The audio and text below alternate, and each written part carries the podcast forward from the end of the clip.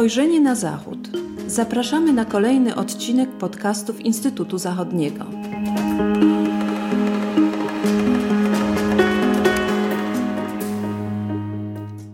Dzień dobry.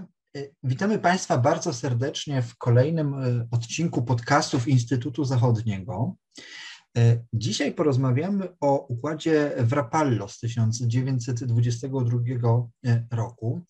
E, a Państwa i moim rozmówcą jest pan profesor Stanisław Żerko z Instytutu Zachodniego. Dzień dobry. Dzień dobry, kłaniam się. Termin Rapallo wszedł na stałe do słownika stosunków międzynarodowych jako symbol współpracy między Berlinem a Moskwą. Proszę nam powiedzieć, co się stało 100 lat temu, w niedzielę wielkanocną, 16 kwietnia 1922 roku, w tym niewielkim włoskim mieście niedaleko Genui? Właśnie, niedaleko Genui. Tutaj trzeba zacząć od e, wielkiej konferencji ekonomicznej, która została zwołana w początkach kwietnia do e, Genui. Konferencja miała być poświęcona między innymi sprawie reparacji od Niemiec, ale także kwestiom Rosji Sowieckiej. I to była pierwsza konferencja, na której zaproszono właśnie e, delegacje e, państwa bolszewików, a państwo sowieckie nie było jeszcze w ogóle oficjalnie uznawane przez główne e, państwa zachodnie, chociaż nawiązało już z niektórymi z nich e, stosunki gospodarcze. I w ogóle konferencja w Genui obudziła duże nadzieje. To było w ogóle największe zgromadzenie od czasu paryskiej konferencji pokojowej roku 1919, na której wynegocjowano, znaczy wynegocjowano, na której e, narzucono Niemcom e, traktat e, wersalski. W ogóle na konferencji w Genui brało udział prawie 30 państw, 5 dominiów brytyjskich. Na przykład polska delegacja liczna była ponad 30-osobowa z udziałem ministra spraw zagranicznych ówczesnego Konstantego I ministra robót publicznych y, Gabriela y, y, Narutowicza, późniejszego pierwszego prezydenta Rzeczypospolitej. Ale właśnie konferencja w Genui z udziałem właśnie tych dwóch państw dotychczas izolowanych, na arenie międzynarodowej, jakimi e, było państwo sowieckie, Rosja sowiecka i e, pokonane Niemcy, Republika e, Weimarska, dała możliwość spotkania się i podpisania E, podpisania układów pobliskim e, Rapallo, leżącym e, około 30 kilometrów od od Genui. Tam właśnie w niedzielę wielkanocną, w Wielkanoc 16 kwietnia roku 1922, przypomnę, podpisano no, pakt, który miał stanowić właściwie wstrząs dla międzynarodowej opinii e, publicznej. Właśnie porozumiały się ze sobą bowiem dwa państwa, które uchodziły za, za pariasów systemu wersalskiego i w gruncie rzeczy były, e, były izolowane mm, przez e, międzynarodową wspólnotę. Trzeba przy tym przyznać, że formalnie w, trek, w tekście dokumentu nie było nic sensacyjnego. Oba państwa odnowiły oficjalne stosunki dyplomatyczne, e, zrezygnowały wzajemnie z wszelkich, z wszelkich roszczeń finansowych i materialnych z okresu wojny i rewolucji. E, przyjęły też zasady absolutnego równouprawnienia we wzajemnych stosunkach E, gospodarczych. Do układu był dołączony tajny załącznik, ale dotyczył on jedynie spraw finansowych. Natomiast tajnych protokołów poświęconych, dwu, dwu, y, y, poświęconych dwustronnej współpracy wojskowej w pakcie e, z Rapallo e, nie było. Natomiast pakt z Rapallo właśnie stanowił oznaczał wyłom w tej dotychczasowej polityce nieuznawania Rosji bolszewickiej przez państwa zachodnie. Nie tylko tutaj musimy sobie uświadomić, że wcześniej Rosja bolszewicka była oficjalnie uznawana jedynie przez jej europejskich sąsiadów, z Polską na czele, ale już e, nie przez, nie przez Rumunię e, z powodu e, sporu o Besarabię. Rosja sowiecka uznawana była też przez nieliczne państwa azjatyckie, tutaj zwłaszcza chodzi o Turcję, Iran, Afganistan, Mongolia nie miała większego znaczenia wówczas, a ta seria aktów uznania państwa sowieckiego nastąpiła dopiero dwa lata później, w latach następnych, a więc w roku 24, kiedy to ze Związkiem Sowieckim stosunki dyplomatyczne e, no, nawiązała przede wszystkim Wielka Brytania, Francja, Włochy i spośród zachodnich mocarstw wyjątek w tej kwestii stanowiły e, wówczas jedynie Stany e, Zjednoczone, ponieważ nawiązanie stosunków między e, Waszyngtonem a Moskwą nastąpiło dopiero w roku 1933.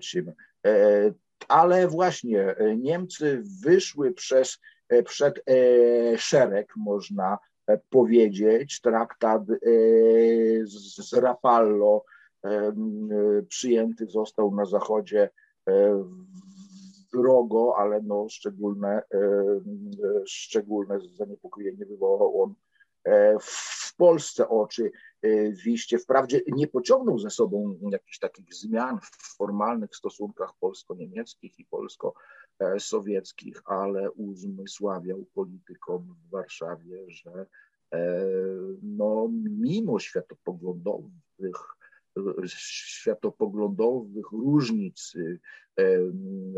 między Berlinem a Moskwą, no, możliwy byłby powrót do antypolskiej współpracy między e, tymi naszymi dwoma wielkimi e, sąsiadami, sąsiadami wówczas jeszcze bardzo osłabionymi, ale był to jakiś sygnał, że ta opcja antypolskiej współpracy jest, e, no jest byłaby w przyszłości możliwa. Jednak układ w Rapallo wywołał e, spory w samych Niemczech. E, niektórzy politycy i wojskowi pokładali w nim duże nadzieje, prawda?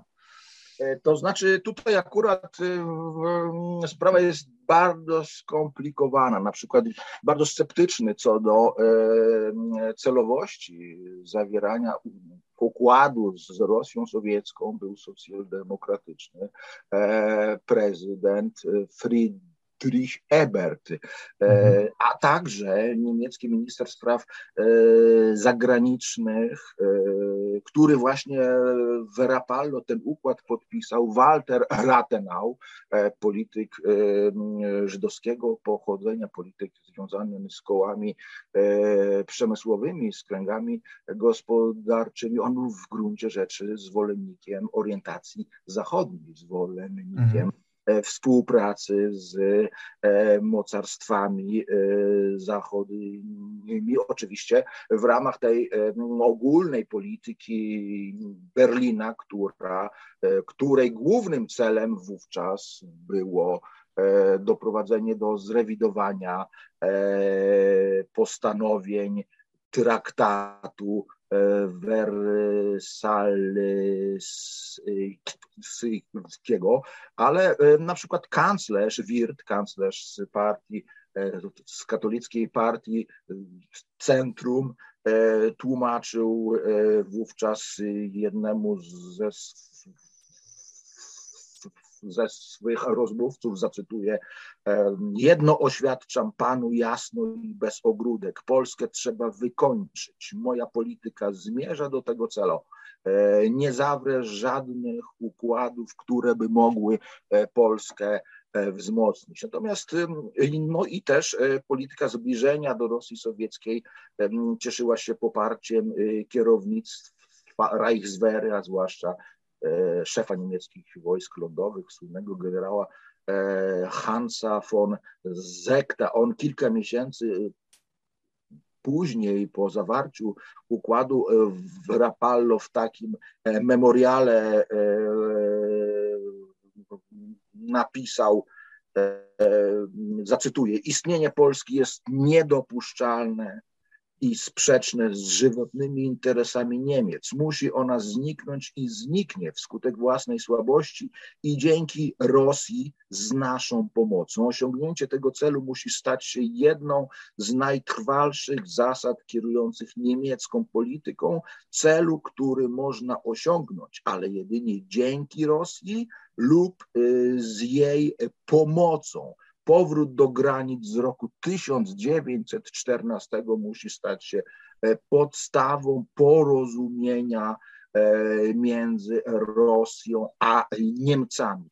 I tutaj e, trzeba zaznaczyć, ja tutaj się trochę powołuję na książkę o stosunkach polsko-niemieckich wydaną w Instytucie Zachodnim autorstwa profesora Jerzego Krasuskiego, jeszcze w początkach lat 60. on podkreślał, że podpisanie układu w Rapallo w ogóle nie oznaczało, że Republika Weimarska miała obrać orientację wschodnią, czyli ten ścisły związek no, z państwem e, bolszewickim. Profesor Krasuski zauważał, że w gruncie rzeczy Rapallo było, e, było pociągnięciem taktycznym ze strony Niemiec i, e, i nie doprowadziło do trwałego e, zbliżenia z Rosją sowiecką. Przeciwnie, układ w Rapallo, który miał wzmocnić pozycję Niemiec w stosunku do Zachodu, prowadził prostą drogą do kolejnego traktatu zawartego w roku 1925 traktatu w Locarno, który oznaczał e, próbę e, porozumienia z e, Zachodem. Faktem jest, że istotną funkcję, taką istotną funkcją zbliżenia niemiecko-sowieckiego w roku 22 było wywieranie nacisku na mocarstwa E, zachodnie, a więc to e, zbliżenie z Rosją nastąpiło, ale nie było na tyle dalekie, że przeszkadzałoby e, w zbliżeniu z Zachodem właśnie w duchu konferencji karneńskiej, a takim, taką postacią symboliczną dla tych prób szukania porozumienia Republiki Weimarskiej z Zachodem był słynny Gustav e, Stresemann, e, kierujący niemiecką polityką zagraniczną do swej e, śmierci. W roku 1929 wybrał on właśnie opcję prozachodnią, w której rewizja traktatu wersalskiego włącznie z rewizją granicy polsko-niemieckiej miała być dokonana w pokojowej współpracy e, Berlina z Londynem i Paryżem. Te właśnie nadzieje towarzyszyły, e, towarzyszyły e, Strezemanowi w chwili podpisywania układów lokarneńskich w roku 20 piątym. Oczywiście Stresemann asekurował się, nie zrywał oczywiście kontaktów e, z, z, z, ze Związkiem Sowieckim, e, z którym e, w roku 26, 1926 podpisał traktat o neutralności i współpracy, tak zwany traktat berliński. E, powróćmy może jeszcze na chwilę do Reichswehry, o której e, pan profesor już wspominał. Mm, jedną z konsekwencji układu w Rapallo e, była bowiem tajna współpraca wojskowa między Reichswehrą a Armią Czerwoną. Ta współpraca rozwijała się rzeczywiście. Współpraca między Reichswehrą a Armią Czerewoną w roku 22, kilka miesięcy po Rapallo podpisano pierwsze porozumienie w tej sprawie, które przewidywało e, wzajemną pomoc w szkoleniu obu armii i tutaj e, ZSRR dzięki tej e, współpracy uzyskiwał dostęp do nowoczesnych technologii niemieckich, a Rzesza z kolei możliwość szkolenia swych oficerów i żołnierzy E, na poligonach w ZSRR w zakresie posługiwania się tymi typami e, broni, które stronie niemieckiej e, posiadania zakazywał traktat. Wersalski, pamiętajmy, Republika Weimarska nie mogła posiadać broni pancernej i lotnictwa wojskowego, a więc przyszli piloci Luftwaffe, szkolili się od połowy lat dwudziestych na poligonach e, Lipieck, tutaj tę, e, to miasto należy wspomnieć, położone między Moskwą a e, Woroneżem, a z kolei szkolenia z wykorzystaniem czołgów odbywały się w rejonie Kazania, więc nad Wołgą, a oficerowie Armii Czerwonej gościli z kolei na szkoleniach e, w Niemczech. E, zresztą nawiasem mówiąc, informacjami o tym dysponował między innymi e, polski wywiad wojskowy, ale jednak moim zdaniem znaczenia tej wojskowej współpracy niemiecko-sowieckiej nie należy wyolbrzymiać. Polityczne znaczenie Rapallo, politycznego znaczenia E, układu e, w Rapallo demonizować e, nie należy, gdyż kierownictwo polityczne, kierownictwo Republiki Weimarskiej nie, nie poszło linią Rapallo, nie poszło linią Rapallo, wolało dbać o możliwie najlepsze stosunki z mocarstwami zachodnimi. A ta, a ta e, współpraca wojskowa, e, ona już jeszcze na kilka lat przed dojściem e,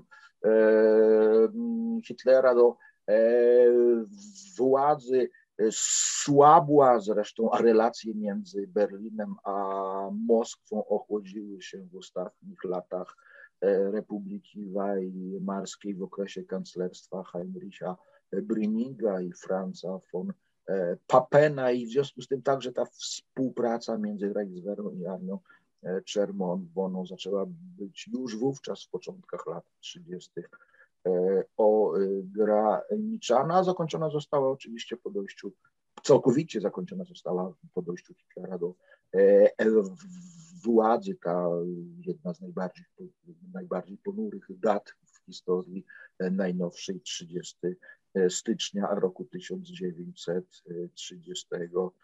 1933. Nawiasem mówiąc, później w rozmowach z polskimi dyplomatami Hitler wielokrotnie zarzekał się, że jest jak najbardziej daleki od pielęgnowania tradycji kojarzonej z układem z, z Arapallo, e, no ale w sierpniu, 23 sierpnia roku 39, jak wiemy, to właśnie nie on w pakcie, tym słynnym, osławionym pakcie podpisanym e, przez Ribbentropa i e, Mołotowa poniekąd zrealizował marzenia generała Hansa von Zekta z roku 1920 drugiego marzenia, które sprowadzały się do e, no, tezy, że wraz z państwem sowieckim Rzesza niemiecka państwo e, polskie e, zlikwiduje. To spójrzmy jeszcze mm, na termin Rapallo, na pewną symboliczną wymowę wymowę e, tego terminu, czy nazwa rapallo e, może być synonimem przyjaznych, specjalnych stosunków między Berlinem a Moskwą? E, jak Pan już tutaj wspomniał e, na początku rozmowy e, naszej, ten termin wszedł na stałe do leksykonu historyków i politologów. Z Rapallo kojarzyły się niektórym na przykład amerykańskim obserwatorom już po wojnie w latach 70. takie no, dość zażyłe kontakty między Willy Brandtem a Breżniewem, gdy rządzona przez socjaldemokratów i liberałów Republika Federalna realizowała e, swą nową e, politykę e, wschodnią, swą Winoje Ost polityk z zamiarem dokonania tej właśnie słynnej zmiany przez zbliżenie w relacjach pomiędzy Bonn a Moskwą wcześniej no, pewne takie złowrogie e, skojarzenia e, do Polski dochodziły między innymi w początkach lat 60., kiedy to Nikita e, Chruszczow próbował no, nawiązać takie trochę specjalne stosunki z Niemcami zachodnimi. Władysław Gomułka wówczas bał się, że może to nastąpić kosztem interesów polskich, zwłaszcza jak tutaj chodziło o trwałość e, polskiej e, granicy e, zachodniej. I skojarzenia z Rapallo pojawiły się też w niektórych publicystycznych tekstach no, po dojściu do władzy w Rosji Władimira Putina, który zaczął zabiegać o takie no, możliwie najlepsze stosunki z ówczesnym socjaldemokratycznym e, kanclerzem Gerhardem e, Schröderem. No i dla części polskiej opinii e, publicznej nawiązanie do idei Rapallo no tutaj przyświecało także rzekomo kontrowersyjnym projektom Nord Stream, czy też Nord Stream 2, tutaj y, ówczesny y, minister y, obrony w rządzie Prawa i Sprawiedliwości Radosław Radosław Sikorski też sięgnął po to porównanie. Niemniej jednak ja byłbym o e, ostrożny w sięganiu po jakieś analogie historyczne. One E, w wielu przypadkach są po prostu bardzo e, mało e, zasadne. Jeżeli chodzi o jakieś takie historyczne korzenie obecnej polityki Niemiec wobec Moskwy, no, tych korzeni bym się doszukiwał w końcówce lat 60., w latach 70., gdy właśnie tworzono fundamenty polityki odkrężenia E, polityki szukania e, możliwości nawiązania współpracy z ZSRR jeszcze, e, jeszcze wówczas, a polityka ta w pewnych punktach no, była kontynuowana w latach 90. i w latach następnych rzeczywiście z tymi historycznymi analogiami to musimy, musimy być bardzo ostrożni. E, panie profesorze, bardzo dziękuję za rozmowę. Bardzo dziękuję również. E, dziękuję Państwu również za uwagę e, i zapraszam Państwa na kolejne rozmowy w ramach podcastów Instytutu Zachodniego. Do usłyszenia. Dziękuję bardzo. Do, do, do usłyszenia.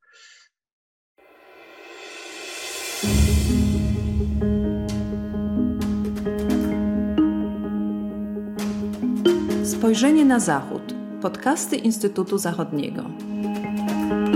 Podcasty Instytutu Zachodniego dostępne są na platformach Spotify, SoundCloud i Apple Podcasts oraz na portalu YouTube. Zapraszamy do subskrypcji. Dzięki niej będą Państwo na bieżąco z wszystkimi naszymi nagraniami. Do usłyszenia.